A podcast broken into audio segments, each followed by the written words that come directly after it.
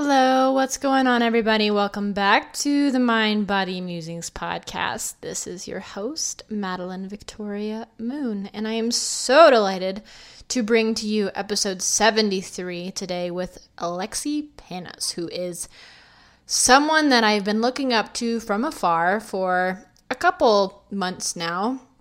I stumbled upon her and I've been following her YouTube channel. I mean, religiously. Like, I am addicted to her amazing YouTube work. She's so inspiring.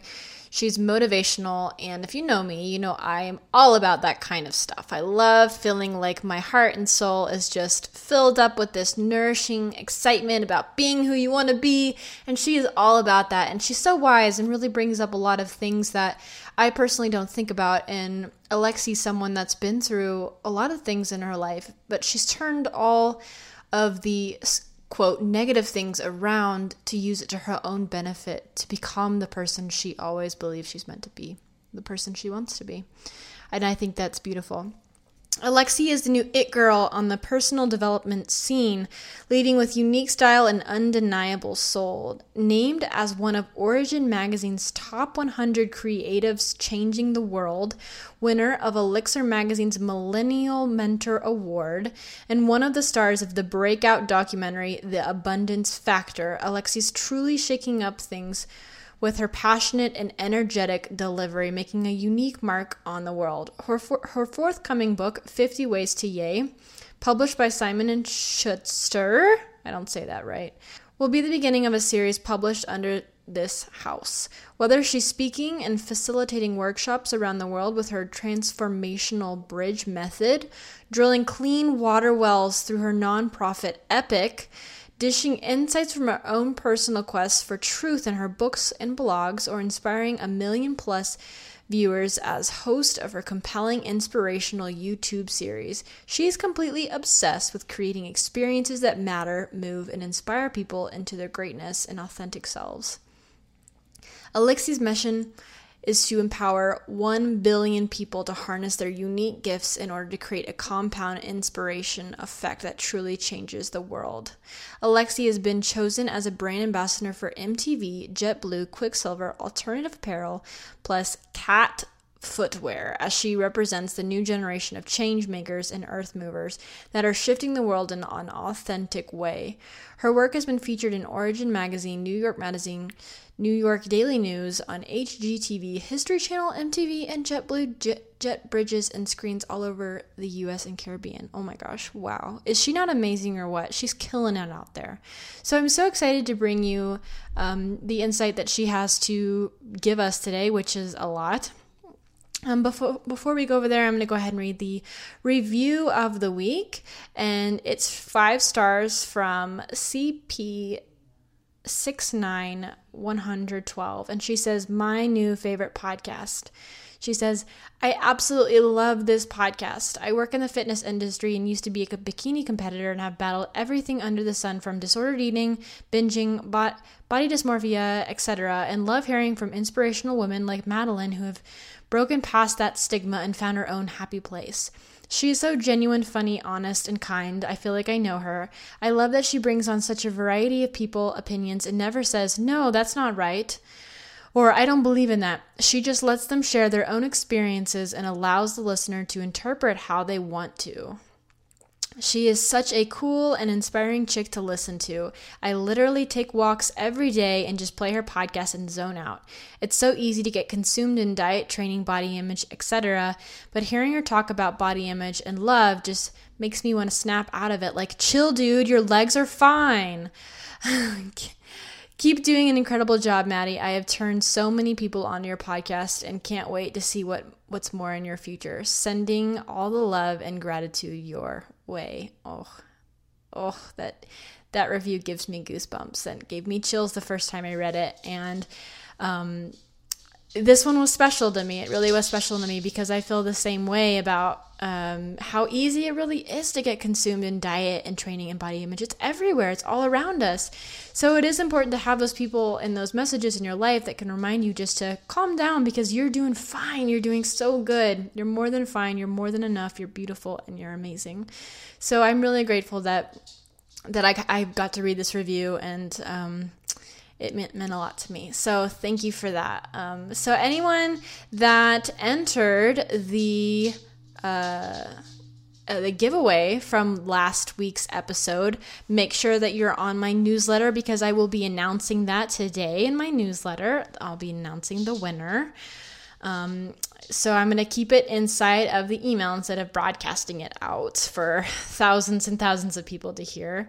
So make sure you're on there. If you're not on there, you can get on it real quickly by going to maddiemoon.com slash newsletter and you can sign up there.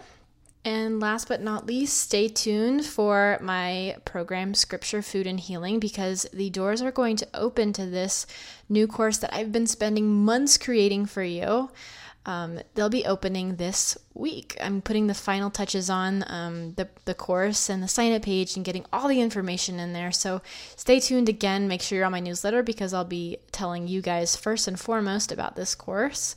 Um, it's basically going to be a course that is guiding you through your eating disorder or your body image struggle using the word, using exactly what God has to say about food and about you know your body and about physical training. And the goal is really to help people that struggle with obsessing over dieting obsessing over exercise learn how to approach those things uh, like a grain of salt and to learn how to back down and to really enjoy mindful eating intuitive eating and just movement. And i know how hard that is and that's why i've created this program because it's everything that uh, i wish that someone had told me and a lot of the stuff that i had to learn on my own which really contributed to my recovery process because God was really ultimately the the way the reason that I overcame all of my food struggles. And so I've put it into this 6-week course that's going to guide you exactly through what I went through and it also includes a lot of the tools that I use with my one-on-one clients that I coach. So it's integrating a lot of um, scripture and a lot of Christianity based um, methods and, and teachings, but also a lot of the stuff that I do just for life coaching and just for um, eating disorder coaching or emotional eating coaching. So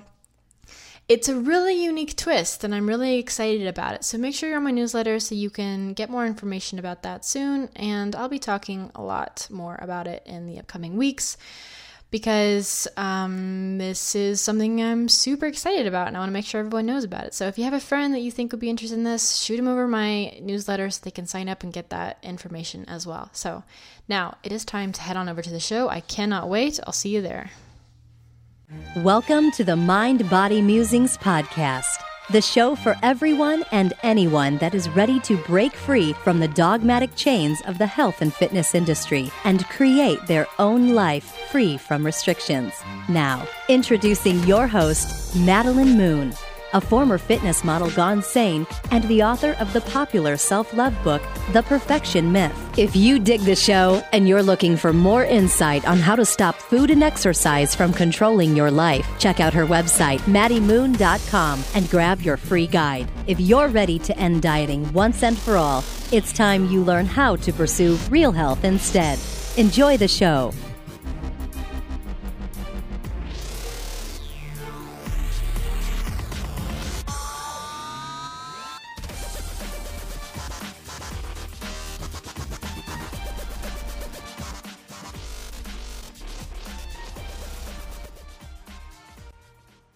Welcome back to the show, everybody. I am joined here today with the amazing Alexi. How are you doing today?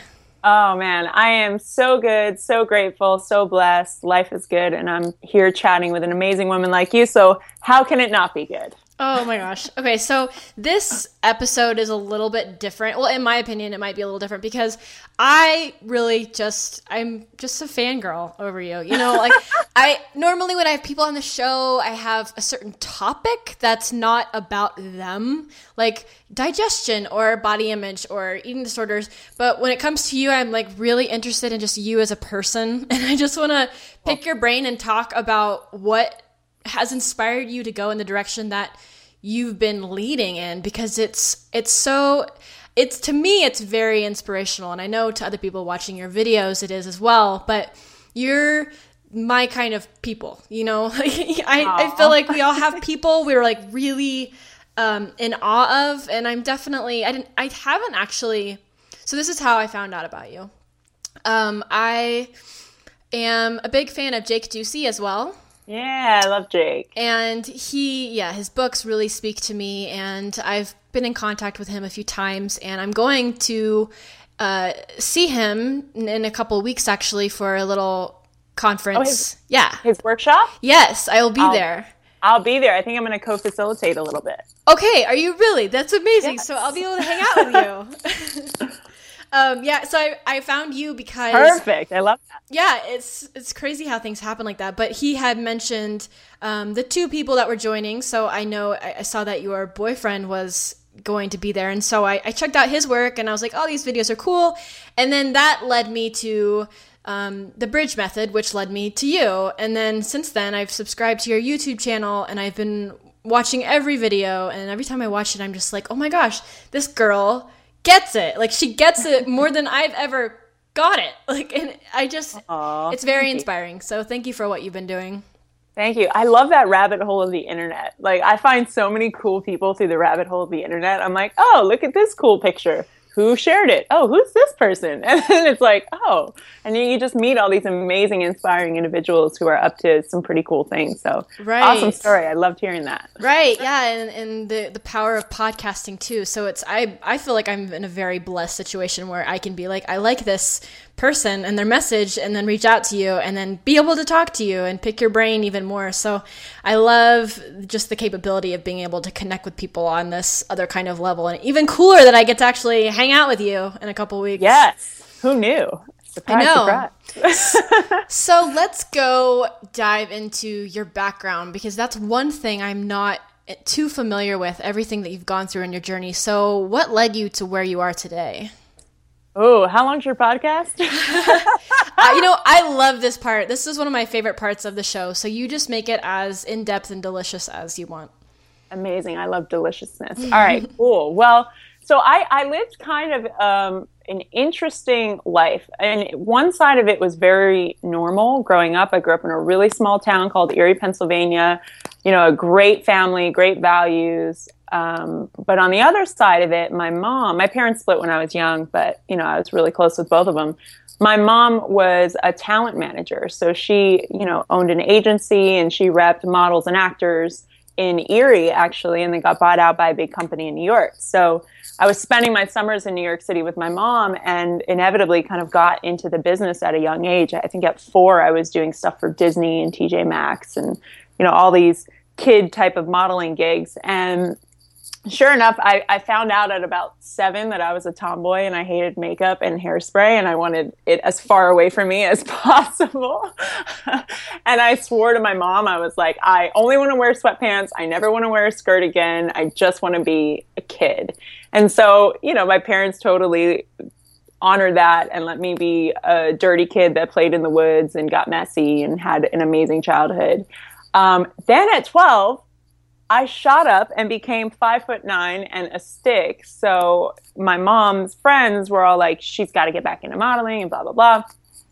So I inevitably get back into modeling. I start traveling to Miami and New York City during the summers, and I'm living this totally like night and day different life. Um, you know, on one side, I'm in Erie going to school during the fall and the school season, and nobody knew about this other life I was living as this like young teenage model and it was really bizarre because um, I spent time with a lot of older people when I was modeling. I was always on gigs, and I would, you know, be hanging out with 20 year olds and 30 year olds, and I was so fortunate to meet really amazing older people. I wasn't meeting people who were into drugs and that crazy kind of model party lifestyle. I was meeting people who loved to read and were taking classes and were telling me and sharing with me all this wisdom that they were learning. So it really piqued my interest in personal development at a young age. And I felt as if personal development and people like Tony Robbins and Marianne Williamson and Wayne Dyer really spoke to me because I felt like I was maturing really early because I was spending so much time.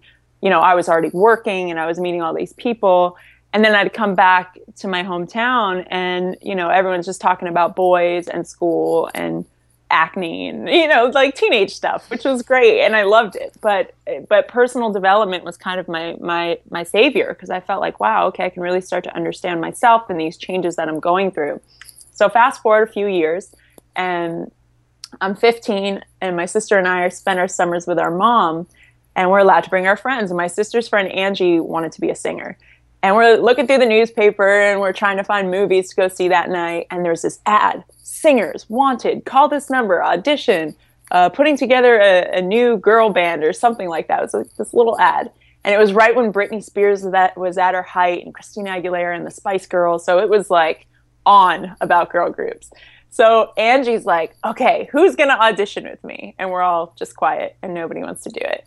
And then she goes, Alexi, I dare you to do it. And a dare was something that my tomboy self would never turn down. It was like, oh, are you challenging me? Okay. um, so sure enough, I said yes to the dare. That turned into Angie and I both getting a call back to to meet with this producer who was this world famous producer who we had no idea who he was, but he did Brandy and Monica, uh, Destiny's Child. I mean, he was like this kid superstar. So I ended up getting a record contract with him as a solo artist at 15 and I moved with my mom to South New Jersey to work with him. And it was it was just this really interesting change of pace because here I was this kid in Erie who had kind of like this sheltered life. You know, our school wasn't very ethnically diverse. Um, you know, it was a, a real kind of Midwest town and then here I'm moving to South New Jersey, where I'm one of four white people in my high school graduating. And it was just like this whole different life that I got to experience. And it was really great because it stretched my comfort zone quite a bit. And I worked with this producer, Rodney Jerkins, for a couple years, kind of developing my skill as a singer because, you know, I wasn't that great of a singer, but I was an awesome dancer. And at that time, you didn't have to be a great singer, you just had to perform really well. And um, sure enough, my mom ends up meeting Ja Rule at a club in Miami. And my mom, being the promoter and talent manager that she used to be, was like, "Oh, my daughter's working with Rodney Jerkins. You've got to meet her." Blah blah blah. She, they're you know crafting her to be the next big thing. And she calls me and she's like, "Oh, I just met John. He's gonna call you." And da da da. I'm like, "Mom, Ja Rule gets so many people coming up to him going, Oh, my cousin sings, my best friend sings, blah, blah, blah, blah, blah. He's not going to call. Sure enough, a week later, I get a call from Ja. and it's like midnight. It's a Friday night. I'm in my house reading, you know, being really extra boring. And he's like, What are you doing tomorrow? And I'm like, Well, I was just about to go to sleep and, you know, go to work tomorrow. And he's like, Well, if we send a car for you tonight, we can drive you up and have you at Tito Teterboro Airport and have you on a jet with us out to Los Angeles. And we'll put you in the studio, we'll test you out, and we'll see if, you know, this could be a possible fit. And sure enough, that happened. And it was kind of this whirlwind thing of the minute I stepped onto this private jet, which was just bizarre. Here I am at, you know, 17 years old stepping onto a private jet and and with this whole you know crew of rappers from Queens, and it was just like the most the craziest situation in the world. And sure enough, that turned into me being on the road with them for two and a half years. And I opened for him. I sang on a couple of his albums. I went all over Asia and Europe and the US and Africa and I kind of lived this crazy version of life. It, it almost seems now, especially, it seems like this figment of my imagination where it just seems so far fetched because I was just this, this young small town girl who's like whisked into this life of rock stardom. And this was at the height of Ja's career. So we were going and playing sold out venues of 30,000 people. And it was just, it was madness. It was madness everywhere we went and you know i totally got sucked into the life. I was partying i was having fun i was being young and and milking this opportunity to live this rock star lifestyle. And finally our last stop was in cape town in south africa.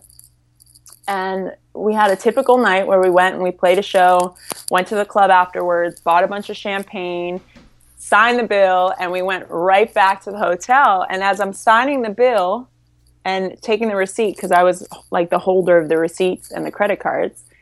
I looked at it and I'm like, $3,000.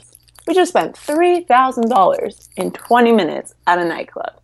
And we walk outside to get on the bus, and here's this shanty town to my left. And it was just this perfect image of two worlds the shanty town that for me represented the rest of the world and this this reality of how people live and and what their day-to-day life looks like and feels like. And then there's this like beautiful top top of the line tour bus you know filled with women and champagne and this this and that. And it just represented this other life that I had been living for the last couple years that just didn't feel like me. And in that moment I felt like a complete fraud. I felt like I was a taker and I was just taking from life and consuming but what was I giving? What did my life mean? What mattered to me? And and what was I doing with it? Was I creating a legacy or was I just, you know, taking what I could get right now in this moment? And that was truly my first big wake up moment. And after that trip, I came back to New York, and after a series of incidents, um, one being a sexual assault, I, I was out. I was done with the music industry because the sexual assault and rape was around the music business. And it was just a surefire sign for me that I had to get out. I had to get out. It was eating away at my soul. It was, it just wasn't me. And quite frankly, I met a lot of amazing people in that industry and people who I still talk to, but there's a lot of sadness and there's a lot of broken spirits and broken people in that business. And it almost took me down with it. And if I didn't get out, honestly, that sexual assault was like my final straw, the straw that broke the camel's back. And it almost had to happen to force me out of it. And when that happened, I got a regular job. I went, I got a bartending job in New York City to afford my lifestyle that I was trying to keep up with. And um, met my friend Tennille, and Tennille and I started talking about how we wanted to give back and we wanted our lives to matter and we wanted to create a legacy in the world and create impact and actually connect with people and make a difference. And that's how we created our nonprofit Epic. And Epic stands for Everyday People Initiating Change. And that name is so critical for us because for a long time we thought we had to be Bono or Angelina Jolie and we had to have these massive platforms and all this money and all this stuff to be able to give back. But we realized that all we needed was the heart and the passion and the commitment to do something.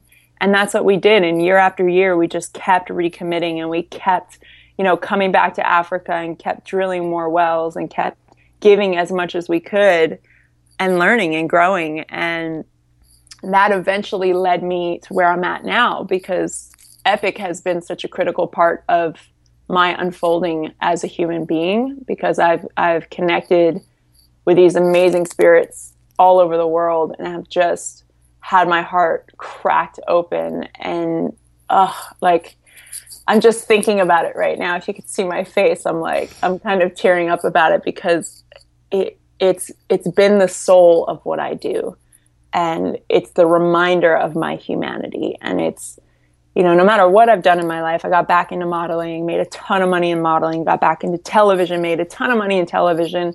None of that mattered. None of it mattered. None of it meant anything if I wasn't able to give back. And thank God for Epic and thank God for my role and my commitment in it because it's truly what reminded me about a sense of humility and humanity and connection and community and spirit and love and giving. And and I get so much from them too. You know people always say oh that's so nice. You're giving charity. And it's like no I'm I'm just showing up and doing what I can do, but they're showing up and giving me so much more, in my opinion. You know, they're they're giving me a, a reminder of what's really important in life, and that eventually led me here. I, I've always been obsessed with personal development. I've always been obsessed with you know inspiring and empowering people to step into their gifts, and I always saw the best in people and began, I guess, with kind of free coaching for my friends. you know, I was like, oh, wow, I'm kind of coaching all my friends for free, and I love it. It's super fun.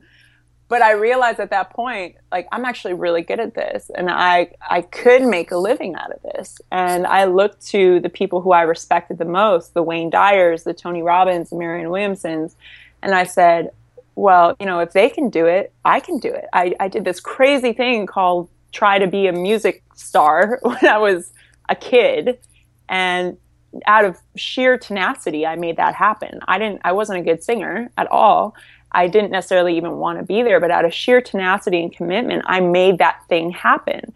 And I did that as well in modeling in my 20s. I did it in television in my 20s as well. And it's, it was kind of that reminder like, okay, Lex, whatever you put your mind to, you end up accomplishing. So if you're ready, this is your life's path. And it's going to take a lot of commitment and a lot of work, but the world's ready. And I just fully stepped into it, fully surrendered my ego because I had to get over a lot of things within myself to really, really step into this fully. And it's been incredible. Like, just magical. I wake up every day and I'm like, yes, I am so on purpose. I am so on mission. And this feels so freaking good that I can't believe that this is my life.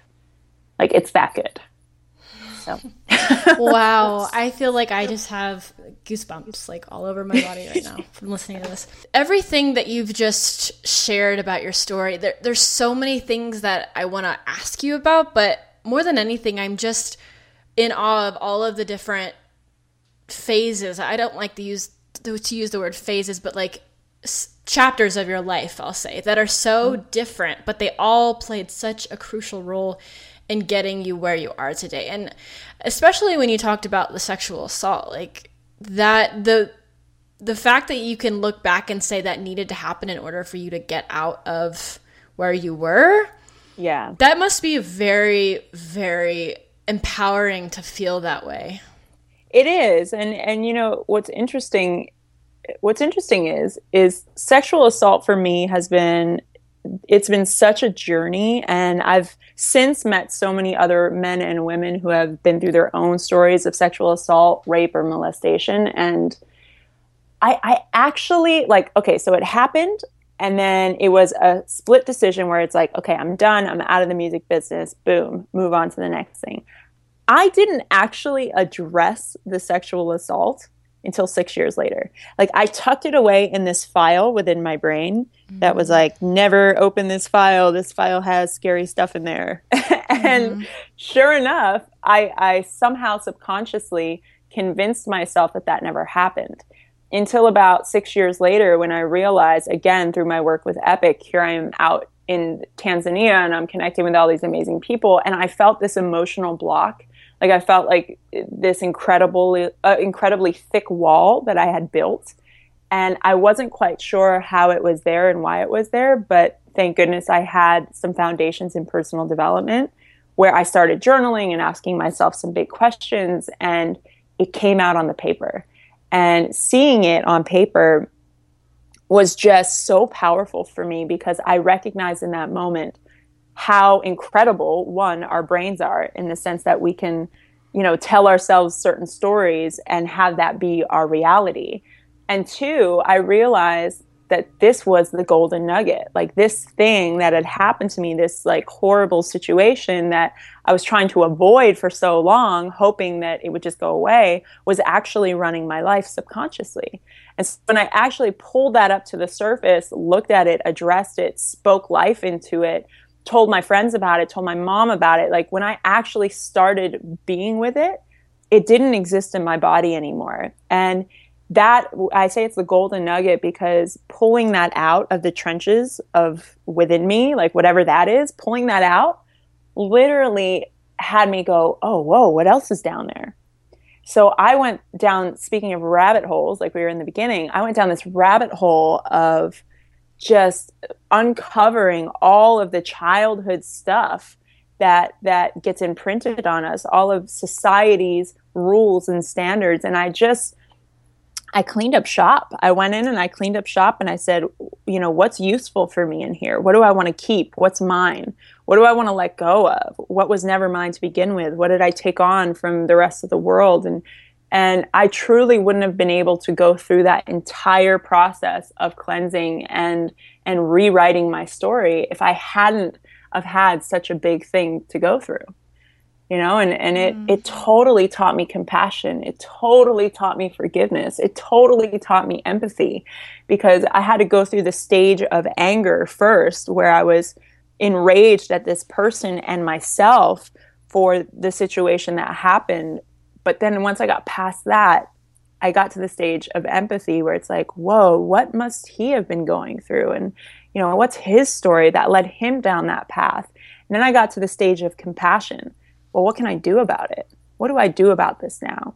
And that became a part of my mission. Well, I may not be able to, to reach him directly, but I can reach I can reach a lot of people and I can reach the youth who are online. I can reach people who are on the internet and watching videos and I can share stories and and ideas and tools to help them discover their own worthiness because at the end of the day that's what that person who did that to me was was lacking he was you know he was searching for his own worthiness and that manifested in whatever way it manifested and i think ultimately i've worked with hundreds of people thousands of people now with my online programs that's at the core of what we're all dealing with is worthiness. Am i worthy? Am i lovable? Am i enough?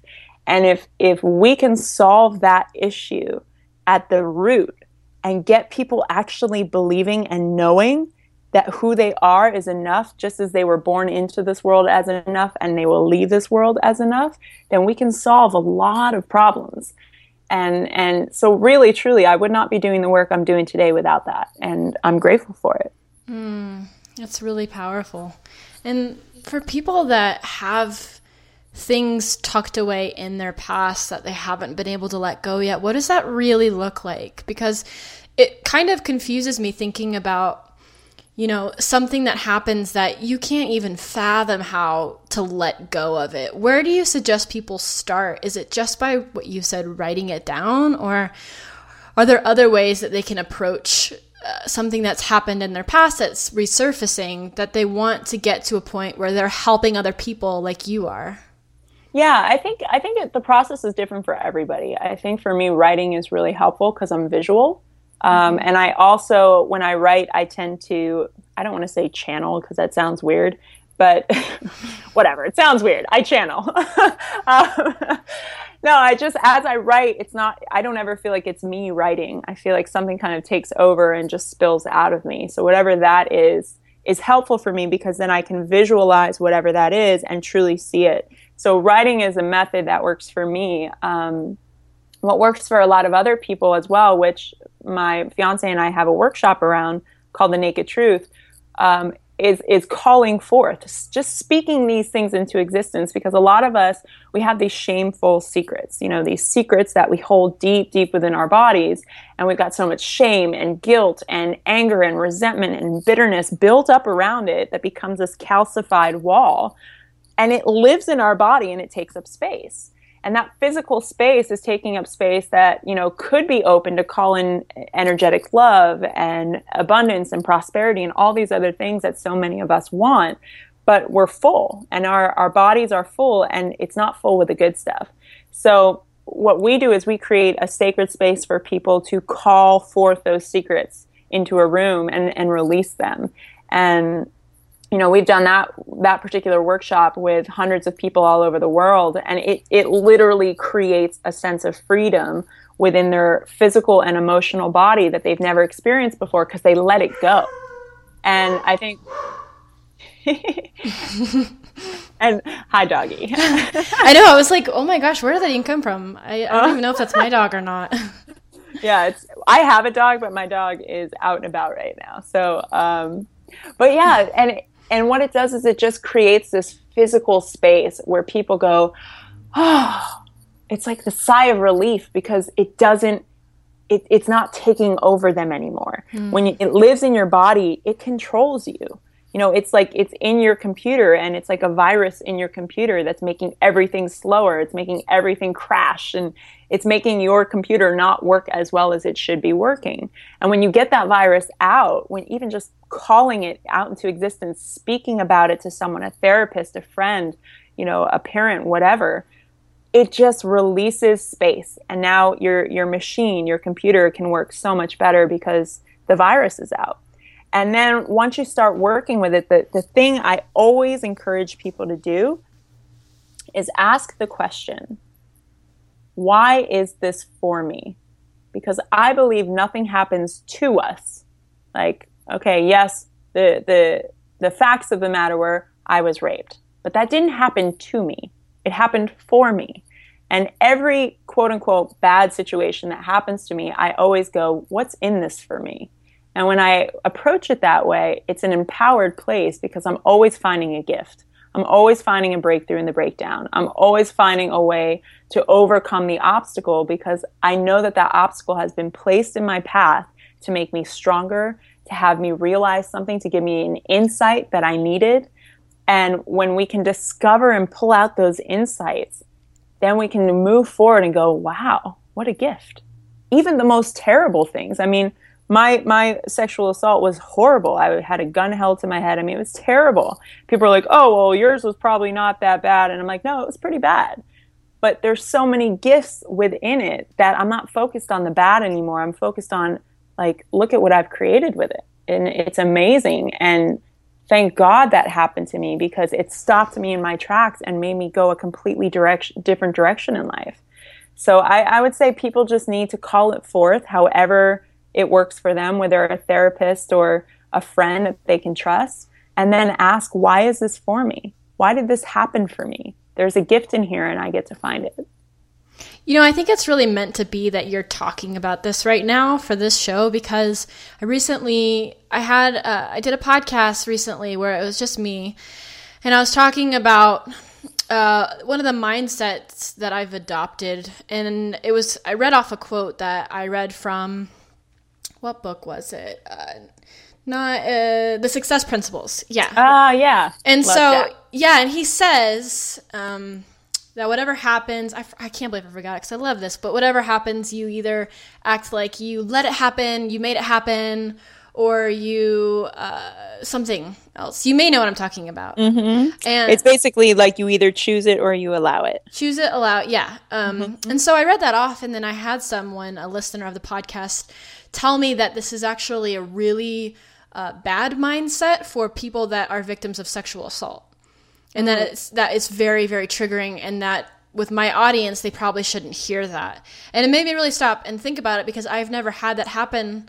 So I didn't really know if that's, you know, very valuable insight and that's very true that that kind of mindset is poisonous for people that have had sexual assault or if maybe it's it's a good thing to think of it that way and it takes time but eventually when you do that's when it's empowering so yeah. i think it's really great that you brought this up today just to kind of exp- i mean this ties in so perfectly with what i was trying to say but couldn't really say yeah sure so i'm glad you did say that well, and you know, it, it's always a blessing too when people reach out to us and give us their personal perspectives. I, I have a ton of people that do that because I've I've done a lot of videos on this particular topic, um, not about my sexual assault, but about 100% responsibility for our lives.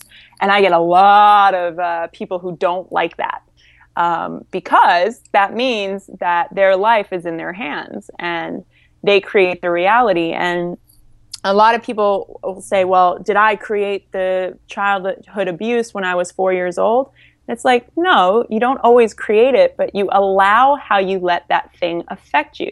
So it's not about the load we're carrying, it's about how we carry the load. Mm-hmm. And for me, you know, I had this massive load that I could have literally let sink me into the ground. And I remember the distinct moment where I was like, this is either going to make me or break me. And I chose to let it make me. And it's a choice and it's a hard choice. It's freaking hard. Like, I'm not going out here and going, oh, this is the easiest choice I've ever made and you should make it too. Absolutely not. It took me years to really be powerfully with it, but it was a choice that I had to make consistently day after day after day because I didn't want the other option. And the other option for me felt insidious, felt poisonous, felt like a slow death. And I didn't want the rest of my life to be this bitter, anger, resent filled life where I was looking at men a certain way and I was fearful and I was, you know, you know, in just a space of fear. I didn't want to live in fear. That wasn't a choice that I wanted to make. So so I completely 100% hear where your listener was coming from. Um, but the truth is, it's poisonous either way you look at it, right? If you think, if she particularly thought it was poisonous, to to claim responsibility for it and find the gift in it, I would challenge her to say it's probably more poisonous to let to remain a, a, quote unquote victim of it. Because when you're a victim of it you're you have absolutely no power. And that person what they did to you that act that occurred has power over you the rest of your life. And until you're willing to flip that victim into victor mentality you're powerless and i choose to be powerful and and that's something i've done a lot of work with a lot of women and men who have been in sexual trauma and a lot of people don't like this at first. So I get a lot of lashback from people like, I don't want to do this. No, this doesn't seem right. But after months of working with them, they actually see how this this is the choice that frees them. And again, it's not the easy path, but um, it's the path for me that I chose because I wanted to feel free. Mm, wow. Yeah. I think I think you're you're spot on with you know being able to take a lot of valuable insight from listeners and people that reach out and, and share their point of view on it. But um, it is important to be able to uh, take those things, but also look on the other sides of them because I do believe that you it is way more valuable to be able to feel empowered by the things that have happened in your life and take responsibility. Doesn't totally. mean that like you make it you made it happen. Doesn't mean no. that all that happened, you know, because you decided it to, but at least it gives you that emotional and mental uh, stability, I guess, and just For feeling sure. like you're taking another step up. Um, so another question that I want to ask you is like 1000 questions. but I'm like looking at my list and I'm like, okay, which one am I going to pick? um, so I guess I want to hear your views on money. Ooh, okay. Because I feel like you'd be um, an awesome person to talk about money with. Yeah. So, okay. So I used to have a really bad relationship with money. And it's funny because I was making a lot of it, but I had this story that I hated money. You know, my, my subconscious story was money's evil and money makes people bad and money, blah, blah, blah. Like the list goes on. I had all these stories, negative stories about money. Um, now I have this amazing, healthy relationship with money because I realize that money is completely innocent. It's just paper. And we give meaning to it based on how much it means to us. And for me, I'm at the point in my life where I love having access to money because it means I can give and serve more. And it that twist has been a huge gift for me. Um, because before I was making all this money and spending it because I, I almost like didn't want to hold it because it felt bad and I just had a ton of stuff. Like I had so much stuff. It was so ridiculous. I had just piles of clothes, just like stupid stuff. And now I'm at the point where I don't spend on stuff, I spend on experiences. I spend on opportunities to invest in myself and my learning and my growth so that I can share and and uh, give myself and my growth to my audience and the people around me. And I invest in experiences with my family and my fiance. I invest in my trips to Africa and my nonprofit. And how can I not love something that gives me the ability to invest in that? Like to invest in my highest growth, in, in my impact and my legacy, but also in my service to the world. So, yeah, I, I just have a much better relationship with money at this point, and I recognize that it's just a vehicle for exchange.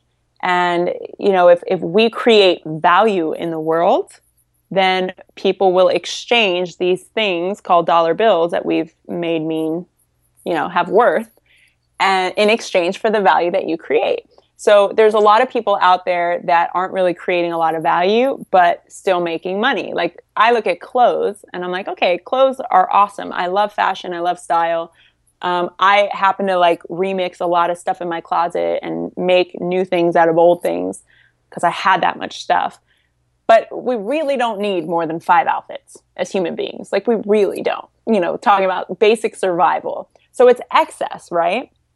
So people are willing to spend all this money on excess in clothing, in electronics, in stuff, in three cars, and in all these things. And and why should they not be willing to invest something that creates value and impact in their world? And that was a huge lesson for me to get as a coach. I think when I first got into this business, I, I almost felt bad charging people. I'm like, ah, I just want to help everyone. I would do this for free. Like I feel bad charging people for this. But it's like I'm I'm an access point for people to get their life back.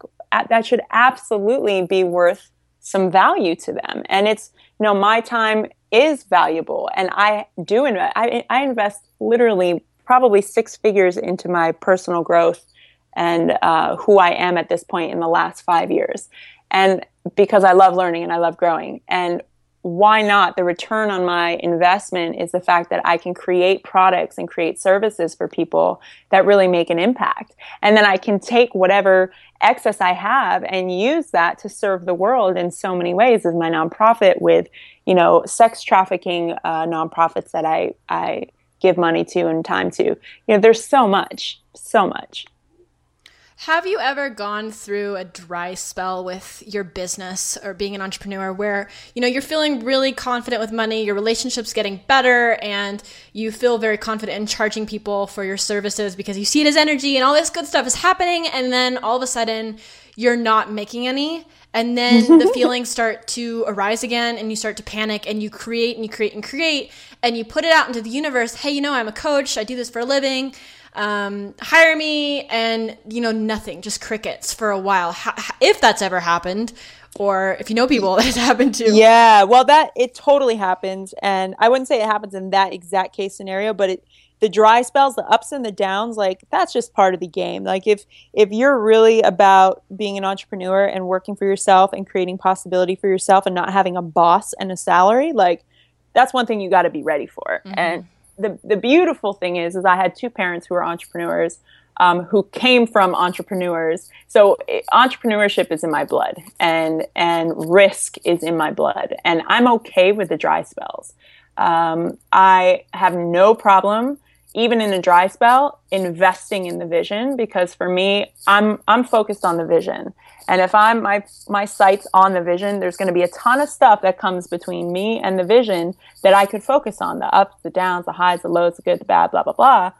But if I focus on those, it's a trap. It's a total trap. So I've got to, you know, my work as a leader and, and your work as a leader and all of us who run our own businesses is our work is about yes, we get to see what's happening and focus on the reality of our business, but we've got to be focused long term. We've got to be focused on the vision. We've got to stand strong and firm in that vision without bending every time things get a little crazy because they're going to get crazy. Mm-hmm. you know, like they're absolutely going to get crazy. And and my motto is whatever it takes. And I have worked three jobs on the side to invest the money that was needed to build my business. I have stayed up 26 hours at one point to finish a project by a specific deadline that I created for myself. And, you know, this is the stuff people don't like to hear. They like to hear, like, I just did it overnight and yay, I made all this money and you can too.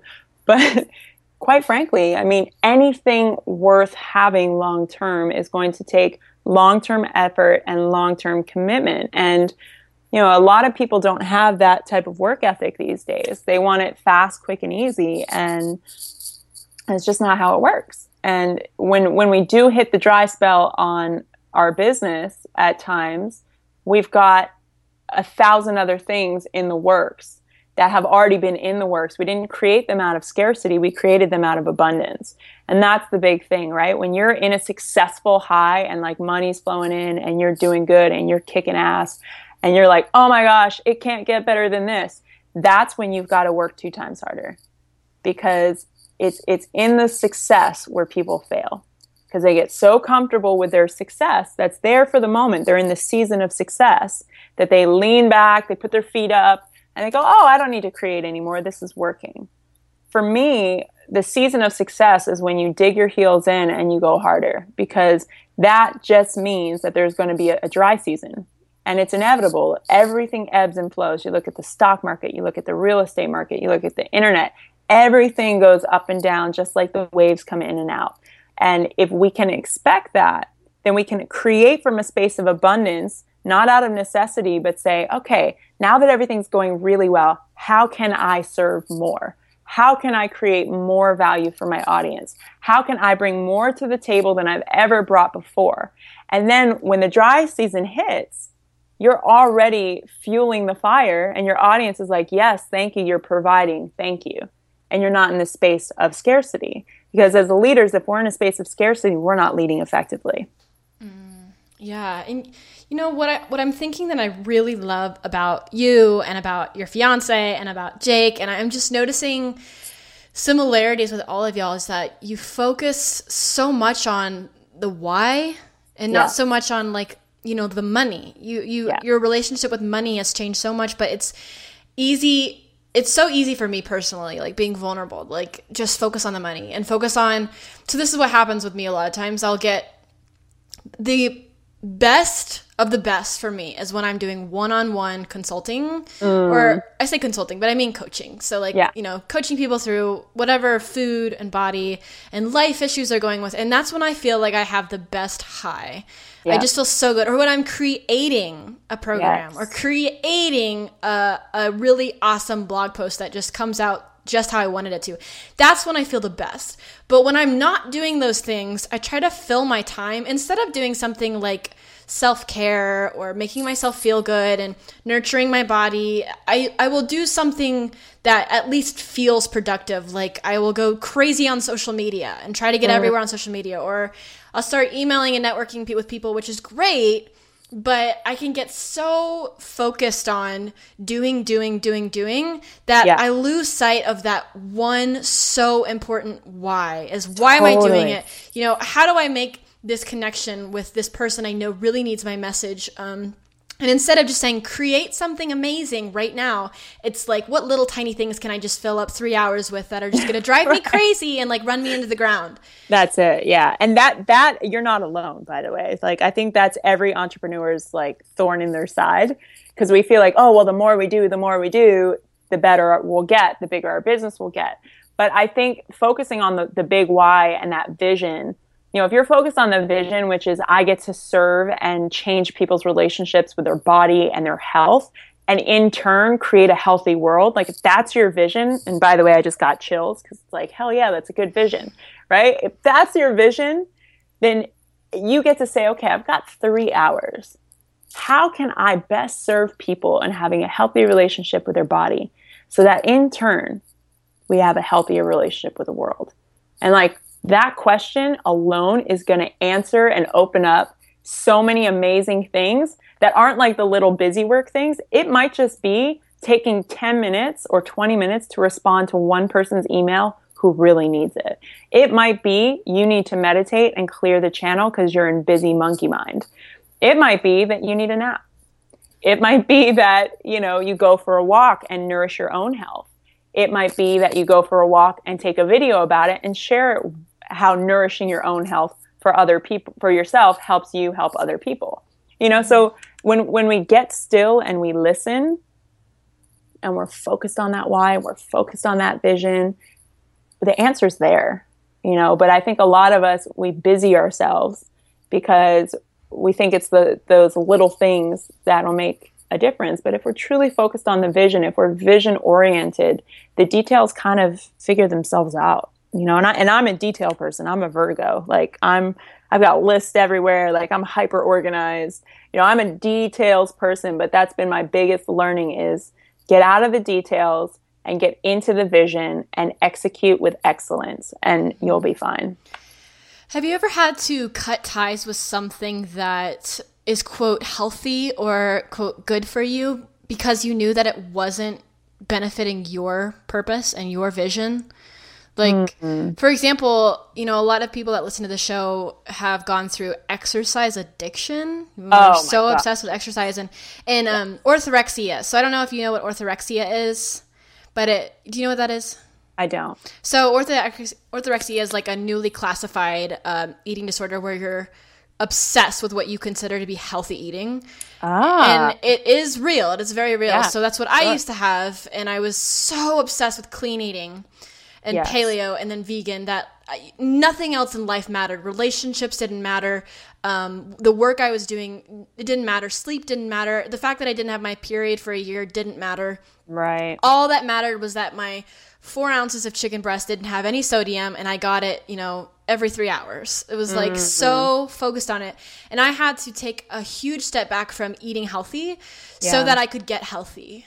Totally. And and and with exercise especially, this is something I still kind of deal with on a on a regular basis is like finding things that make me feel really good in my body, but then I can really quickly start to see that even though I'm doing something that is fun, I'm starting to make it a to do or I have to because I'm like forcing myself to go you know work out in a certain way or or do this because I have to I have to. Like it's it's healthy. And then I had to catch myself and say stop doing that because I noticed that when I fall into that pattern of starting to think that way and it comes and goes like sometimes I'll find an activity that I absolutely love like I started doing pole dancing which was really fun Oh, nice. and just like a pole studio and then I realize you know I can get too obsessed with it to where I have to do it every day like I have to exercise every day and then then I, am like, dang it, like I'm doing it again. It just keeps Yeah. coming back. And I have to say, you know, pull back, maybe even stop doing it for a while. And, um, you know, to other people that may think that's not very healthy to stop doing something, but for a lot of individuals, you have to stop doing something that's quote healthy in order to get healthy.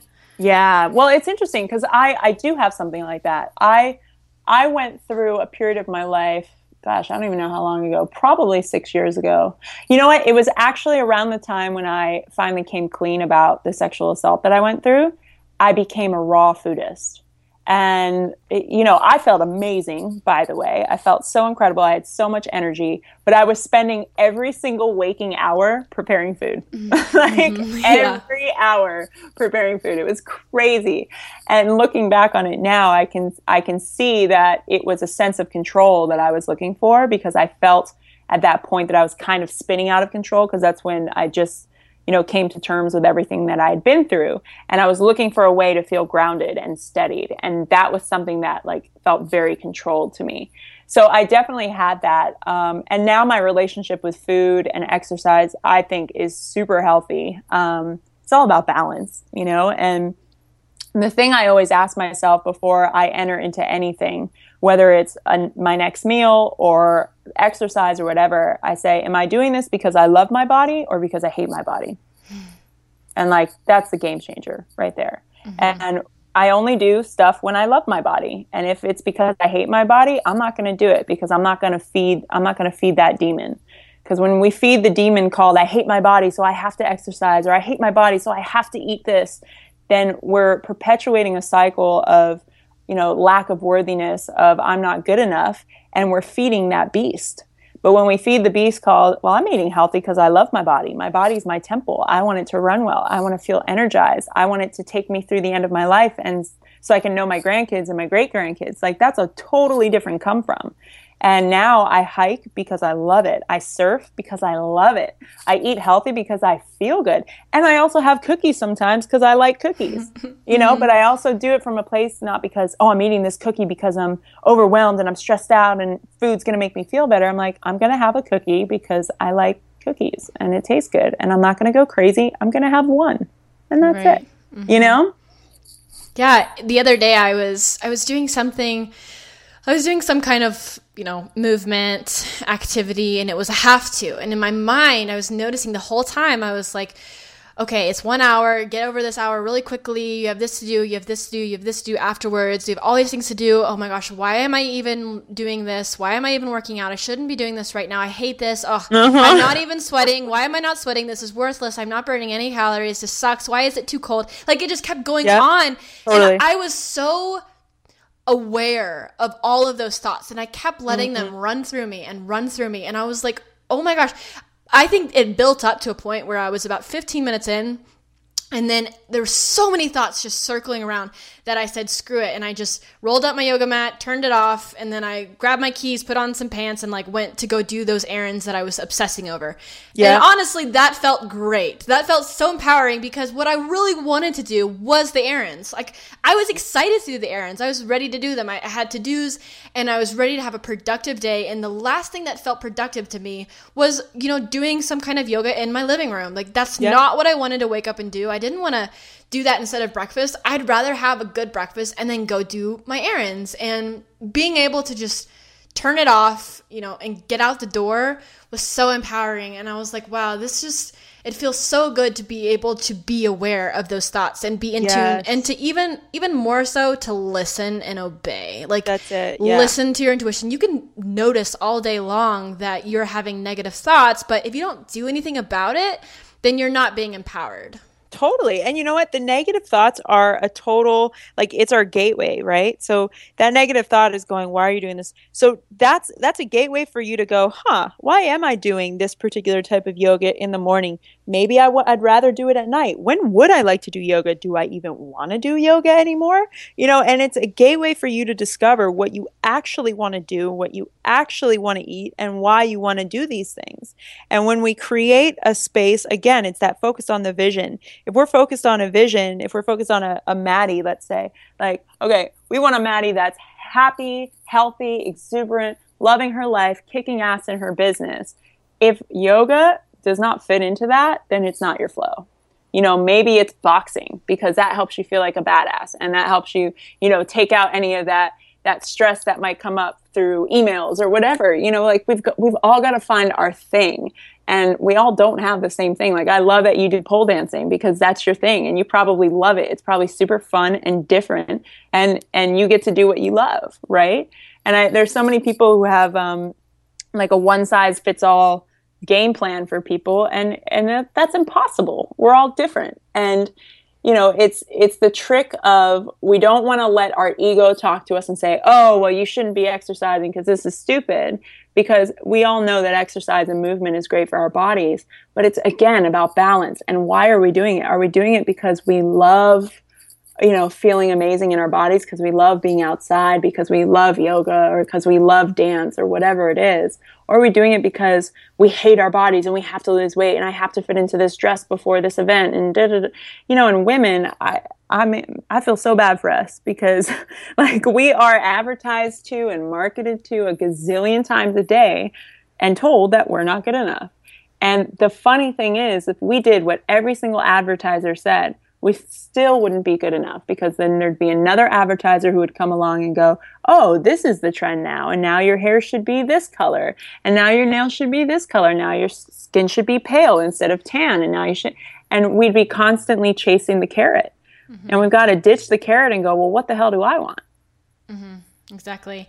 And I, I come from a very, you know, southern family, mm-hmm. very conservative. And the men on one of the sides of my family, all of them stress beauty so much. It's like, Yeah. I mean, family vacations, now that I have grown up and I am in the industry now of body image and body positivity, and I love it, I'm so much more aware of all of the, you know, beauty talk. And I, I mean, family vacations, I'm just like shocked at how much beauty and like your appearance is stressed in you know yeah. parts of my family. And i'm just like oh my goodness like it's valued so high. And then i grew up always hearing this phrase um, from my dad because he learned it from my grandpa of you know exercise is like eating. You have to do it every single day. Like, so you know while this is great i think movement every day sure. is fantastic. Go take a walk. Like Yeah, you know totally. go cook something or do laundry. That's even movement. You know some days that's all you need. But growing up thinking that i had to do it just like food like really kind of made me think about it differently. It made me think of exercise as a have to, a to do, like have to do it, have to look a certain way, um, but also keep up with your your perfect beauty standards. So it's good to be able to see these things, you know, circling around us in family and in friends, and especially on the media. But it's also good to know that those are lies being passed down and told to you, and changing your perception on something that's pure and beautiful and, and meant to make you feel good in your body, not meant to be just another to do. Totally. You know, I always like to bring it back to um, to animals. If you look at nature, like we're animals, and a lot of people forget that. You know, like we are mammals, people. Like I know we've got computers and stuff in our pockets, but we're animals, and I I always like to liken myself to nature because there's so many lessons in nature. And if you look at wolves or any wild animals, wild dogs, lions, whatever, they've got a very balanced life, right? You know, they they certainly move, they certainly get their quote unquote exercise in, but it's not we look at exercise as work. They move. It's just a part of their life. Movement is a part of what they do. And then they eat and they eat food that is perfect for their bodies and they eat only what they need. They never take more than what they need unless they're hibernating. But again, that's not more than what they need because they need a certain amount for a certain amount of months. And then they're constantly in motion. So again, like what you said, it's not about, oh, I need to lift weights and go to the gym or go to yoga every single day. It's like, dude, just move. Mm-hmm. Just move. That's it. Like, don't sit on your butt all day on the couch and watch TV or listen to podcasts or search the internet. Just move. Get up and move, and and you know, go walk for your food. And I know cars are awesome. I love cars. I love airplanes. I love all that stuff. But every once in a while, hop on your bike go for a bike ride to go pick up your errands or to go pick up a coffee or whatever. Just find small ways. Like for me, one of the ways I do it since I moved to LA, because I lived in New York City for a decade and I didn't own a car. I walked everywhere and it was amazing because I never exercised. That was my exercise. And when I moved to LA, you drive everywhere and it's it's slightly annoying, but guess what? I had to find a way around it. And now I just park in the furthest parking spot I can find or three blocks away and I walk to where I'm going. And then I walk back and I take the stairs instead of the elevator, the escalator. And people are always like, why do you park so far away? I'm like, well, it's an opportunity. It's an opportunity for me to get some steps in. And I don't always have that opportunity. So when I have it, I'm going to take it.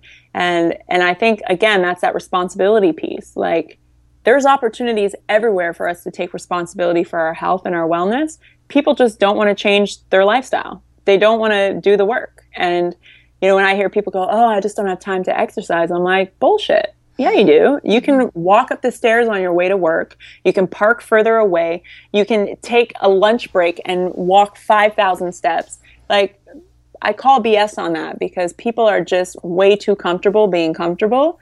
And, you know, we find out what people's priorities are when you look at their life. It's mm-hmm. not that people don't lack discipline. They actually have discipline. They're just disciplined for the, the things that don't serve them. They're disciplined to watch TV. They're disciplined to drive everywhere and never walk. They're disciplined to, you know, order delivery instead of going out for their food. They're disciplined for bad eating habits. They're disciplined to never move and work out.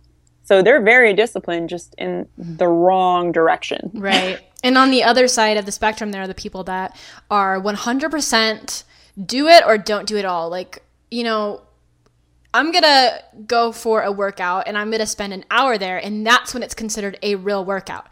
So if people start thinking that way, they think like this new they have a standard for what is considered as a workout. Like it's it can't right. just be movement; it has to be an hour long workout. So why bother parking in the farthest parking spot if that's not considered a real workout? That's just a stupid little walk. You know, that's how totally. I, that's how I used to think. It was like, okay, I get my hour in, then I'm done. I, I don't need to be motivated to to move much for the rest of the day because I got that one hour in at the gym, and that's considered real. And everything else is not real, doesn't count, doesn't matter. And the minute that I stopped thinking about movement as exercise, as working out, as an hour long, as a structured thing, took out, completely shattered that belief I started finding so much joy in doing the things you just listed, like going for a quick walk or biking somewhere. Then I started realizing that's what movement really feels like, like taking totally. away those rules and the guidelines for what's considered real and not real. Because I made those up in my mind in the first place. There that's were, it. It's not even true. It's like I just made them up and started to believe it's law. Totally. And and the thing is again, why are we doing it, right? So I'm sure cuz I had that at one point in my life where I was exercising all the time and I was doing it for results on my body externally. Like I wanted my body to look a certain way, right? So my standard for what exercise was is does it give me physical results I can see? If it doesn't, it's not worthwhile. That was my old standard. Right. So when I switched the the mechanism in my brain and I said, okay, am I doing this because I love my body? Then it became, oh, whoa, there's all these internal functions that I get to nurture as well. So, walking is one of the best exercises for your internal organs. It literally moves your organs in a way that helps clean out your internal systems. It's great for your heart, it's great for your knees, it's great for your back. Walking is the most natural and effective exercise that we can do.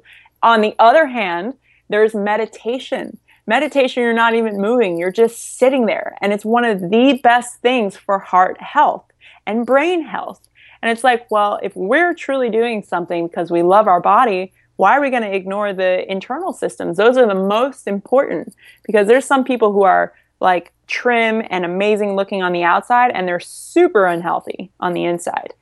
But if we're doing it to nurture our body temple because we love ourselves and we love our body, this vessel that carries us through life, we may not look like a fitness god, but we might be so internally healthy because our organs are functioning properly. We're not stressing out our heart with too much crazy exercise or crazy diets. And we're nurturing our brain activity and our, our release of stress through meditation. So it really can look like anything because there's so many different avenues to a healthy inside.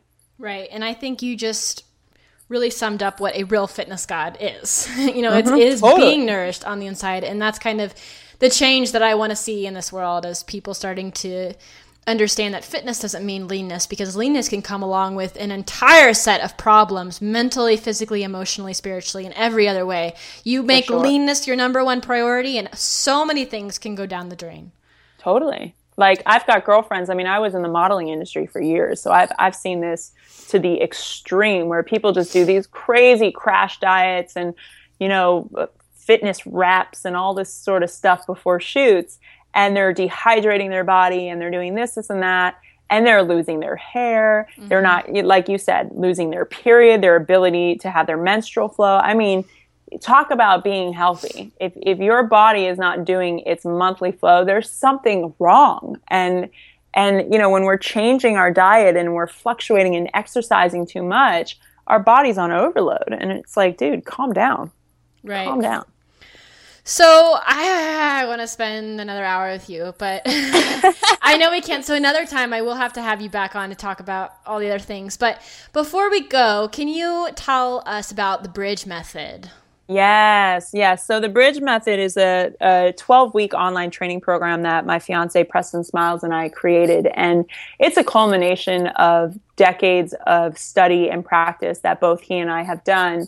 And really it's about building a bridge and creating an access point for people to get clarity around their lives without it being too too spiritual or too heady or too analytical we wanted to create this mix that was really approachable and fun and also very powerful and we've had thousands of people go through the program at this point and we've just had these incredible results where people are seeing life from a whole different viewpoint and that's one of our promises. We don't promise that that your circumstances will be better forever because life will keep lifing and good and bad is going to happen. But you, as a human and spiritual being, will be able to be with your circumstances more powerfully.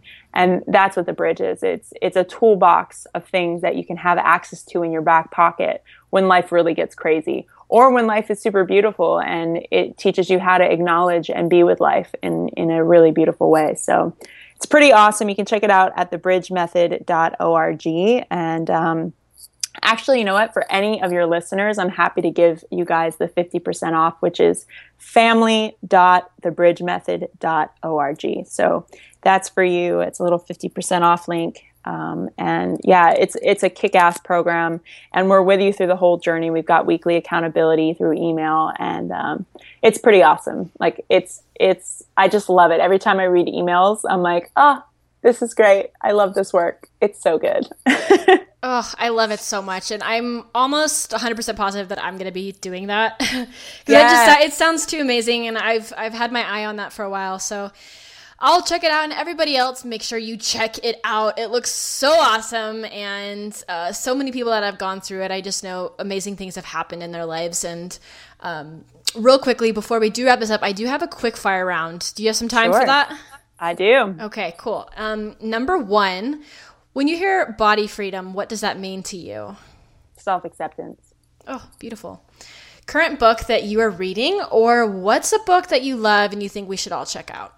Oh, I've got two answers. Current book I'm reading is the Book of the Tao, and I'm rereading it for the third time.